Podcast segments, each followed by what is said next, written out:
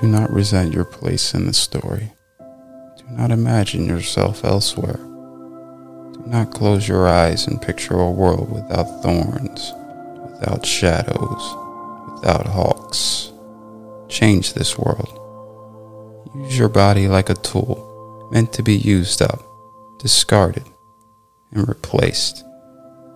Better every life you touch.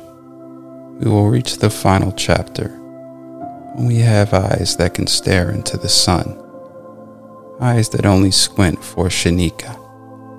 Then we will see laughing children pulling cobras by their tails and hawks and rabbits playing tag.